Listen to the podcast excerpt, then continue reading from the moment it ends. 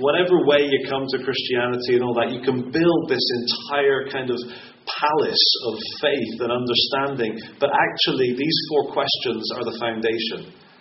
And the reason I want to really flag this up is because an awful lot of Christians don't seem to ever ask these questions. And you can end up building this massive palace of understanding on a foundation that, if these questions are not answered in a biblical way, eh, you're going to have issues. So, here are the four questions, the four big questions that we've got to wrestle with. Number one, who is God and what is He like? It's the God question.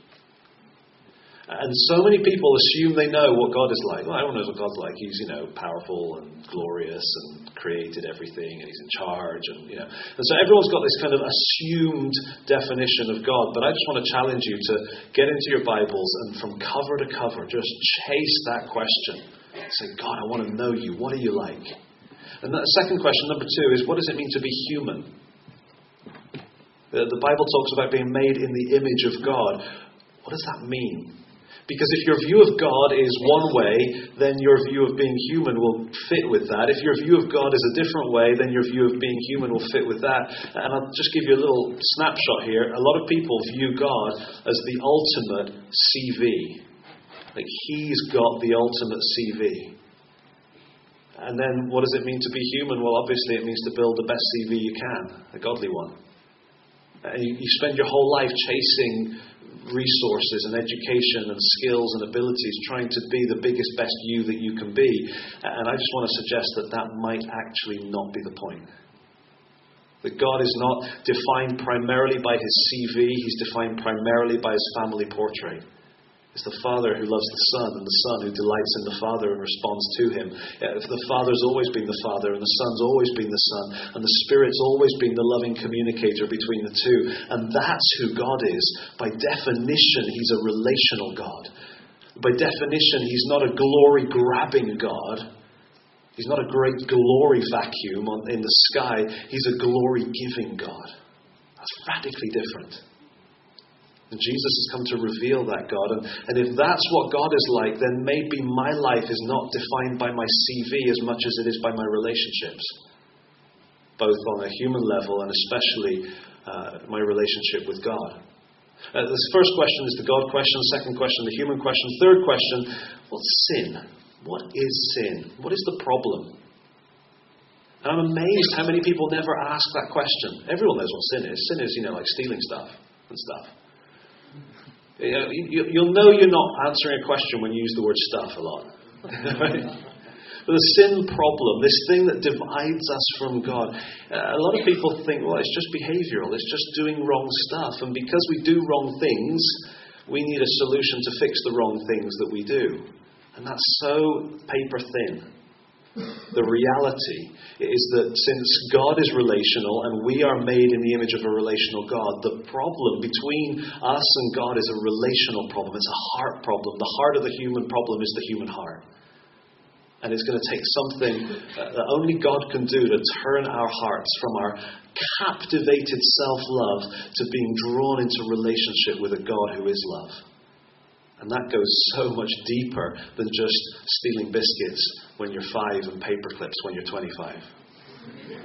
Sin is so much worse than just behavioral. It's a profound, deep problem, and yet there's a lot of people who never even ask the question, What is sin? If you don't ask the question, What is sin? you're not going to get the right solution to it. If you go to the doctor and you, you go in and, and you say, you know, I'm, I'm kind of feeling a bit, kind of actually this side, a bit, bit painful, you know, I've got this kind of sharp pain in lower right abdomen.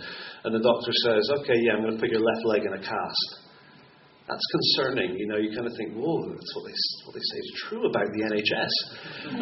Just a joke. Uh, but, you know, if, if the diagnosis is wrong, then the cure is not going to work.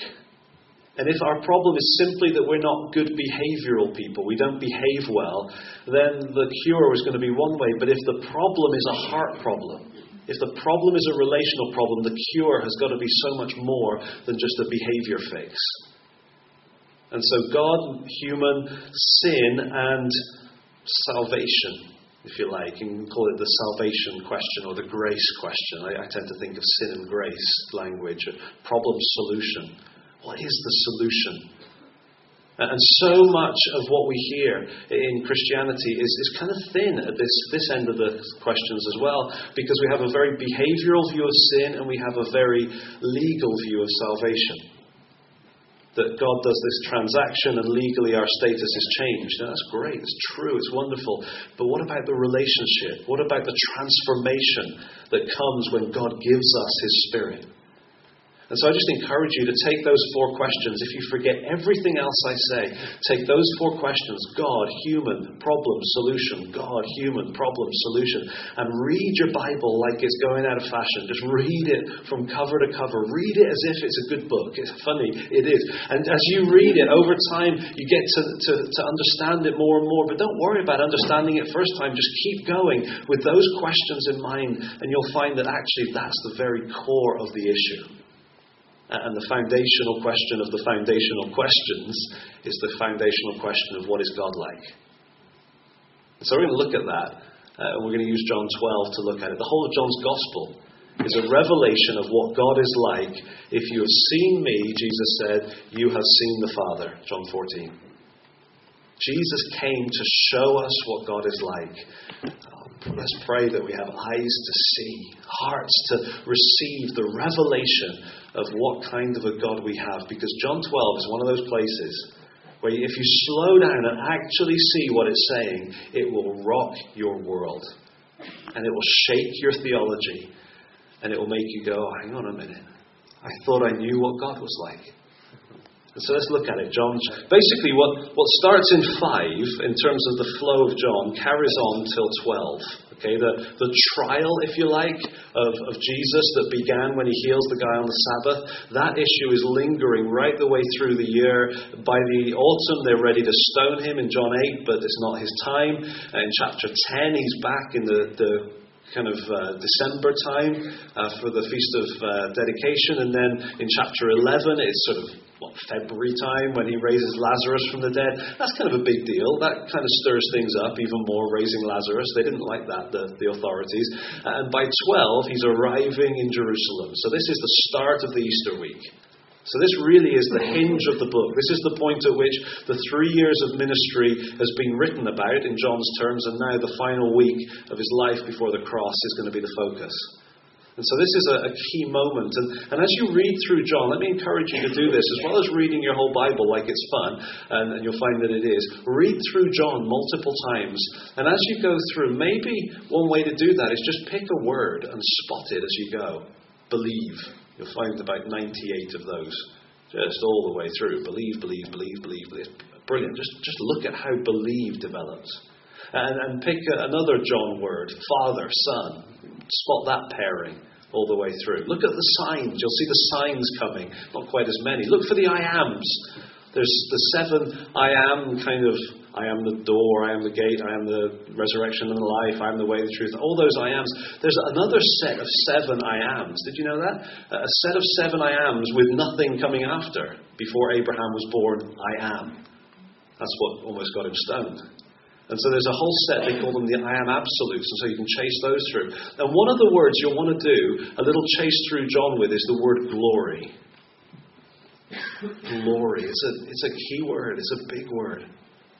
And as you go through John's Gospel, you, you get this, this idea of glory, and, and, and combined with it is the word hour often. My hour has not yet come. There's this anticipation building all the way through the book that there's going to be this moment in time, this point at which Jesus is going to be glorified. And it wasn't until after he was glorified that they understood these things. And it says that a couple of times. And there's this anticipation building about the glorifying of Jesus. And you go, oh, this is exciting because, you know, glory, that's a big God word.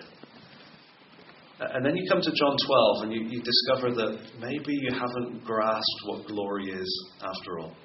Let's look at it. We'll dive in. Ooh, verse 16. Uh, this is in the triumphal entry. Jesus is arriving in Jerusalem. The crowd is going crazy for him, and they're singing and quoting verses. I'm not going to mention those, otherwise, I'll get distracted and we'll never get to where we're supposed to get to. So, um, just jumping in after the verses, uh, verse 16, it says, At first, his disciples did not understand all this. Only after Jesus was glorified did they realize that these things had been written about him uh, and that he, they had done these things to him. Now, the crowd that was with him when he called Lazarus from the tomb and raised him from the dead continued to spread the word. So there's a lot of hype here, a lot of uh, excitement. Verse 18 Many people, because they had heard that he had given this miraculous sign, went out to meet him. So you've got the crowd that were there when he raised Lazarus. That's probably a fairly Galilean crowd, a, a bunch of uh, folks from up north. Okay, and you probably think that's a cool thing. But uh, down in Judea, they didn't tend to like the up north crowd. But this up north crowd would come down for the feast, and they typically come down uh, on the other side, uh, from your perspective, the other side of the. Uh, hang on, which way are you? It's over here. Uh, the other side of the Jordan River, they'd come down to avoid the Samaritans. They'd come across at Jericho and they'd come up uh, the, the very steep, nasty road and they'd, they'd, get to the top and they'd come to this little village of Bethany and come around the, the Mount of Olives and get to Jerusalem. So it's probably quite a Galilean crowd that was there when Jesus uh, or that had heard about Jesus raising Lazarus and that that hype had spread. And now they're arriving and people are coming out from Jerusalem. So there's the Jerusalemites. Jerusalemish, I don't know. The Jerusalemites coming out and the Galileans arriving and the word spreading and the hype is building. And it's because of the raising of Lazarus. That was big, big news. And so, verse 19. So the Pharisees said to one another, See, this is getting us nowhere. Look how the whole world has gone after him. All that we've been doing for the last year to try to undermine this Jesus movement is failing. Look, he's got a massive crowd, and the Pharisees are getting twitchy. Okay, so this is kind of a key moment. Jesus arriving, the crowd's going crazy, and the Pharisees watching, and they're saying, it's like the whole world is responding to him. Look at what happens next, verse 20. Now there were some Greeks among those who went up to worship at the feast. I'm not quite sure how that works. Greeks being Gentiles, being non Jews, but they're going up for the feast. So they're sort of proselytes, somehow converts that are there, but you know they're there with what do Greeks have? Um, nice kebabs or something. You know, they're they're obviously Greek and they're not Jewish in the normal sense. So here they are in the crowd, and they came to Philip, who was from Bethsaida in Galilee, with a request. Sir, they said, we would like to see Jesus. Philip went to tell Andrew. Andrew and Philip, in turn, told Jesus. So here's, here's kind of a key moment. Here's some Greeks and a crowd of, of Jews, Hebrew speaking Jews or Aramaic speaking Jews. Who are they going to speak to to get to the popular guy? Well, they hear that one of his disciples has a name they recognize Philippos like Philip of Macedon, right? Philip is as Greek a name as you're going to find. And so if there's any way in, he's the man. Okay, so they come up to Philip and they ask Philip, Excuse me, sir, we would love to see Jesus. And for some reason, maybe just the, the, dynamics of the moment or whatever, Philip goes to one of maybe Jesus' closer uh, kind of inner circle, or at least close to the inner circle. He goes to Andrew. And together they come up to Jesus. And so Jesus has now been introduced to the issue that there's some Greeks here who'd like a little conflab, is, sir. Is that okay? Okay, so that's the context. Simple question, you'd think, right? I mean, how, how hard of a question is that? It's, it's not confrontational, it's not a legal tense moment, it's just, uh, excuse me, Jesus, there's some Greeks and they'd like a chat. And so Jesus' answer, obviously, is going to be crystal clear and simple, isn't it? Mm, let's have a look. Verse 23 Jesus replied, Okay. Oh, no, wait, it doesn't say that. It says, Jesus replied, The hour has come for the Son of Man to be glorified. Okay, yeah. Um, Jesus, there's these Greeks, and they'd like to have a little chat before we do the whole Jerusalem thing. I tell you the truth. Unless a kernel of wheat falls to the ground and dies, it remains only a single seed. But if it dies, it produces many seeds. Yeah. Um, there's these Greeks, and, and do you have a moment? I mean, could we interrupt? The man who loves his life will lose it, while the man who hates his life in this world will keep it for eternal life. Amen. Now, Jesus, there's these Greeks. Whoever serves me must follow me, and where I am, my servant also will be. My Father will honor the one who serves me. Yes. Now, now back to the Greeks. Do you see what's going on? He's not answering the question. Now, I, have got no indication that they kept asking. I'm just being facetious. But, but I want you to kind of catch the point that they've asked a simple question, and he's going off on this really impressive speech about something, but what? Why? What's the connection? In fact, what's he even on about? Forget the Greeks for now. What's he talking about?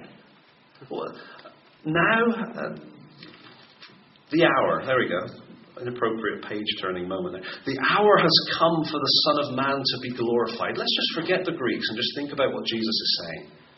After 11 chapters of my time has not yet come, now is not the hour, the hour is coming. I tell you, the hour will come. And it's just been building and building and building. Now Jesus is saying, This is it. Now is the time for the Son of Man to be glorified. What comes to mind? You kind of have that. I, I, I, don't know, maybe you don't have this, but for me, I have that feeling I have right now with a very bright light uh, in my eyes, like glory, woo, right? That, that this, is the, this is the glory moment. And you remember in Luke and in Mark and in Matthew, the disciples were quite keen on the whole glory thing. Hey, Jesus, when you come, you know, into your kingdom, can we sit in the little mini thrones next to your big throne? They were into that. And, you know, that's, that's what glory is, isn't it? It's about power. It's about impressiveness. It's about demonstration of, of, of weightiness. It's sort of about spiritual heavenly bling. I mean, it's something kind of like big. That's glory, and we all love it, right?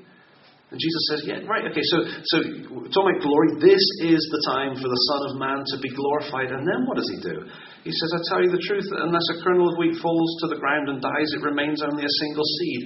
Oh, my word, Jesus, what are you on about? How do you get from Greeks to glory to seed dying? Now, you could say Jesus is just not very good at answering questions, or maybe what we've seen already makes you think, hang on, let's hang in there with him. Maybe he's onto something.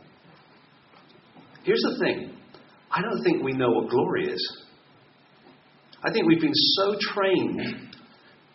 Can I be really blunt? We've been so trained in our post Genesis 3 world where everything is twisted and upside down that we think we know what glory is. Glory is being at the top of the pyramid. Glory is about being majestic and is about being impressive. When, when the serpent spoke to Eve in the garden and he told her the lie, what was the lie? You can be like God. What she should have said is, Listen, sunshine, serpent, whatever your name is, um, I already am like God. I'm made in his image. I relate to him. I depend on him. I respond to him. I am like God. But the serpent offered an insidious lie. Not just you can be like God, the lie includes the fact that God is like I'm implying. That God is the ultimate power broker, that God is the ultimate peak of the pyramid, and He doesn't want you to join Him up there, but actually you can. And you can be the biggest CV in your own little universe. And there's just this insidious lie built into the lie that the serpent told her. And we live and swim and breathe and eat every. You know, our lives are just saturated in the lie that God is the ultimate power broker and we need to be mini gods. And Jesus is saying, no, no, no. Now is the hour for the Son of Man to be glorified. And let me give you some clue what that, that's like. You take a seed and and the seed remains a single seed unless it's dead. You put it in the ground, you bury it. You have a funeral for a seed, and then you get a harvest. Somehow glorified, it seems to be talking about death. In fact, that's exactly where he goes here. If you love your life, you're going to lose it, but the one who hates his life in this world will keep it for eternal life. Whoever serves me must follow me. Where I am, my servant also will be. What is that talking about? Where is he going? He's going to Jerusalem, he's going to the cross. And in Jesus' mind, this is the glory moment. How? Surely the cross is Jesus in his humanity, right? He's got to get through that so that he can then go back to the glory. Not in John's Gospel. In John's Gospel, the whole thing is building and building and building to the point where Jesus is exalted, he's lifted up on the cross. And that's the glory. And, and Jesus is saying, if you're going to follow me, you need to take up your cross and follow me. That's Luke language. Here it's, You be with me where I am. He's talking about going to the cross, he's talking about laying down his life. And my Father will honor the one who serves me. And the reality of the cross is drawing near. Look at verse 27. Now my heart is troubled. What, what shall I say? Father, save me from this hour? No, it was for this very reason I came to this hour. Father, glorify your name. And the most amazing thing happened. A voice came from heaven. I have glorified it and will glorify it again. Can you imagine if you were there? If, you, if you're kind of, maybe you're Philip or, or Andrew or um, Stephanopoulos or whatever the Greek name is. You know, you're part of this kind of crowd standing around Jesus, and, and you know, there's the Greek question, and now he's talking about seeds, and now he looks really troubled about, he's talking about death, and it seems to be bothering him, and he just cries out, Father, glorify your name, and this voice comes from heaven. I mean, how many times does that happen in history that God speaks like that? Two, three, four times? Not many. And these people were there and they heard it. Whoa! Never going to forget that. And so the crowd that was there and heard it said it had thundered. Others said an angel had spoken to him. Jesus said, This voice was for your benefit, not mine. Now is the time for judgment on this world. Now the prince of this world will be driven out. Do you see that everything Jesus is saying is like he's zeroed in, he's locked on the cross. And this is the hour for him to be glorified. This is it. This is the reason that I came. This is the issue. This is the glory. The glory equals the cross. Verse 33. Jesus, oh, sorry, not 33. We've come to the end of 31. what about the Greeks? Jesus, I'm sorry, I mean, this obviously is a powerful moment, but we've still got this group of Greeks here. But I, when I am lifted up from the earth, will draw all men to myself, including the Greeks. There's the answer. It's almost like he's saying, Philip, Andrew, thank you for introducing the Greeks. They're just a little bit too soon.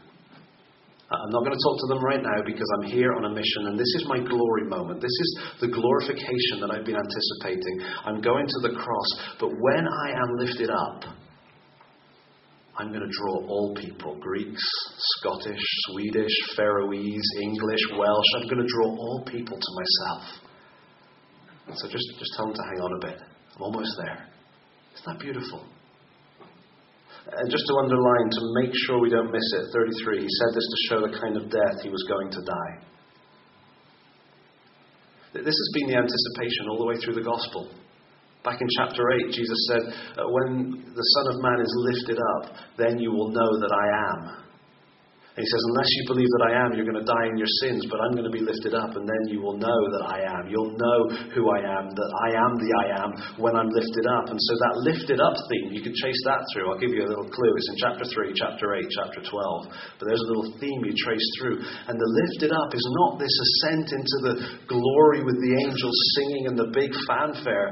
It's being lifted up from the earth on a Roman piece of wood stripped and beaten and bleeding and naked and humiliated. I can't even begin to describe. And somehow, in the upside down or maybe the right side upness of Jesus and God's way of thinking, that's the glory moment. How can that be? Because that's the moment where we see most clearly what God is like. Who is God and what is He like? Our minds so easily go to uh, pictures from classical art where you've got this bearded figure on a throne with light coming out from behind him. And if you look carefully, he tends to look like a Greek philosopher because that's where the ideas come from. Yes, God's on the throne. Yes, God's in charge. Yes, God is powerful. But as my friend often puts it, it God kind of shrugs about his power. Yeah, of course I'm powerful. It's not a big deal. Let me talk to you about my son. Because that's the kind of God that he is. He's not a great glory vacuum trying to suck all the attention and all the worship. Why are these people worshiping me? They need to worship me. He's not like that. He's a glory giving God who loves his Son and delights in his Son and then gives his Son to bring us into that same relationship. It's as I remember hearing someone speak once and they said, Imagine a conversation between the Father and the Son before the Son came to the earth.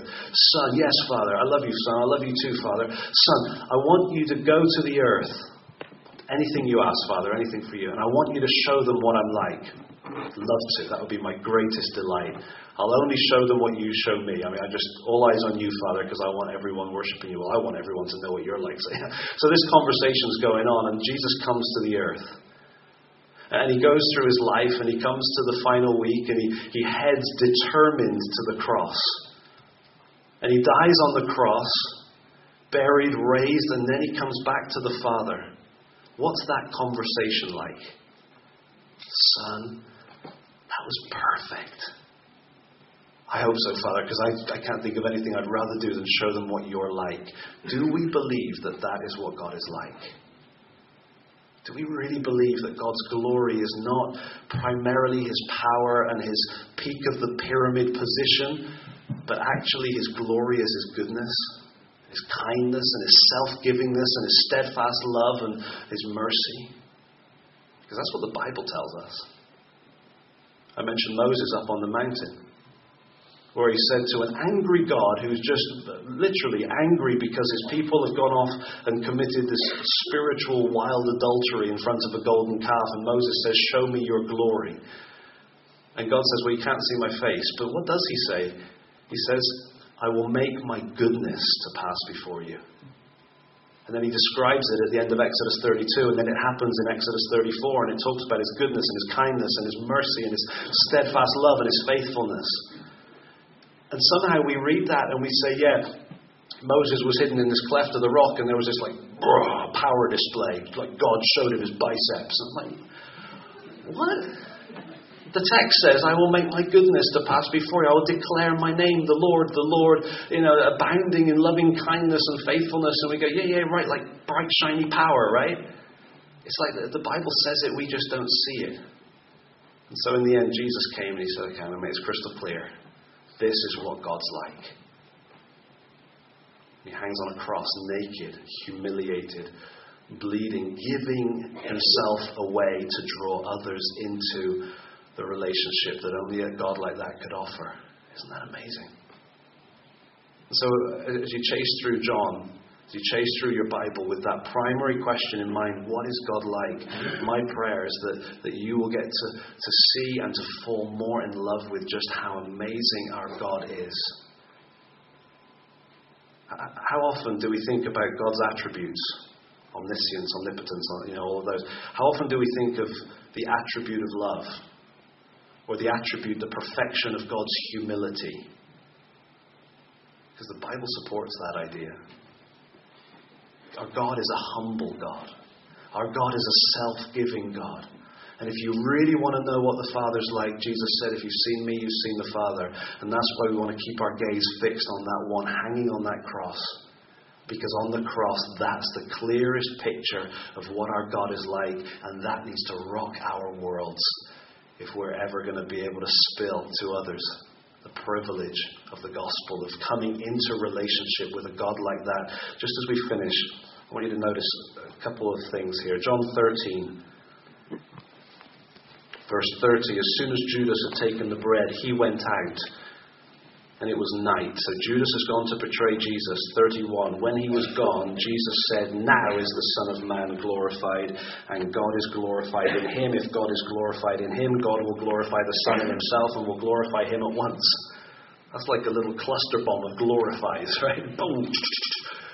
Right at the moment when Judas goes. Isn't that interesting? This is the moment, because this is the point. And we can't finish without dipping into John 17. In John 12, there's this moment where Jesus says, Oh, Father, glorify your name, and this voice comes back, and you, wow, that's the most amazing thing ever. Well, actually, John 17 is even more amazing because we get to hear Jesus in this intimate conversation with his Father. And there's so much here, but let's just drop in at, at verse 18. Jesus says, As you sent me into the world, I've sent them into the world. they they're taking my mission now and they're going into the world. And drop down to ooh, 22. This is really speaking about us, not just the disciples, but those who would believe based on what they say. Jesus says, I have given them the glory that you gave me, Ooh. No. Let me read that again. It can't be saying that. I have given them the glory that you gave me. Jesus glorifies us. There's a thought. That they may be one as we are one. I in them and you in me, may they be brought to complete unity. Why? To let the world know that you sent me. And look at this have loved them even as you have loved me. If you want to take a little phrase out of your Bible and ponder it for the next 20 years, how about that one? Once you see how much the Father loves the Son, and then you read that, it just, it's like circuits just, I can't cope with that.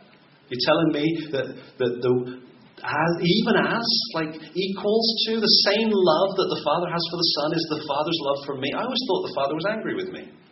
That's what I've been told my whole life. God's angry, but it's okay. Jesus is nice. I want to smite him. It's oh, no, no, Father, he's with me. He's with me. I'll be so careful when we present the gospel that, that we don't present this twisted view of God because whose love was it that sent the Son to rescue me and you? It was the Father's love. And so Jesus is saying, you know, the Father has loved you, even as he loved me. And then he says this Father, I want those you have given to me to be with me where I am and to see my glory. Although this sounds like heavenly, bright, shiny, right? This is cool. He wants us to see his glory. The glory you have given me because you loved me before the creation of the world. Glory is not this thing, this entity, this kind of, I must glorify. It's not a gritted teeth reality. The Father glorifying the Son. Why? Because He loves Him. Son, I want to honor you. I love you. Father, I, I want to honor you because I love you. I love you first. Well, I love you back. I mean, this is the reality of the Trinity. I love you. I love you. I love you. And it's this giving, giving, giving. It's not glory grabbing, it's glory giving. And that's what is offered to us in the gospel. Righteous Father, the world does not know you, I know you. And they know that you have sent me. I have made you known to them and will continue to make you known in order that the love you have for me may be in them and that I myself may be in them. Oh, so much more we could say. But the four big questions are critical questions. And the most important one is what is God like? And as you read John, and as you fix your eyes on Jesus, you will find the answer to that question. And it will shake your whole worldview. You'll discover that God is far more concerned to give himself away in, in humiliation than he is to grab glory from people that aren't eager to give it. In fact, it seems like his passion is to glorify you and to tell you that he loves you just as much as he loves the Son. I suspect one or two of us in this room struggle with self esteem. That's something to ponder. If God loves me, even as He loves His Son, I don't know where to put myself. I tell you what, I'm going to put myself right down on my face before Him and say, Oh Lord, I love you. I love you back. Because we love God. Why? Because He first loved us. And that's the message this world needs. And, and it's in the cross, as Jesus is lifted up, that all people from Montenegro and Turkey and Grimsby and your hometown and mine, that all people have the opportunity to be drawn to Jesus, to be drawn into relationship with God, to be invited into the communion of the Trinity Himself. That's as good as it gets. Let's pray.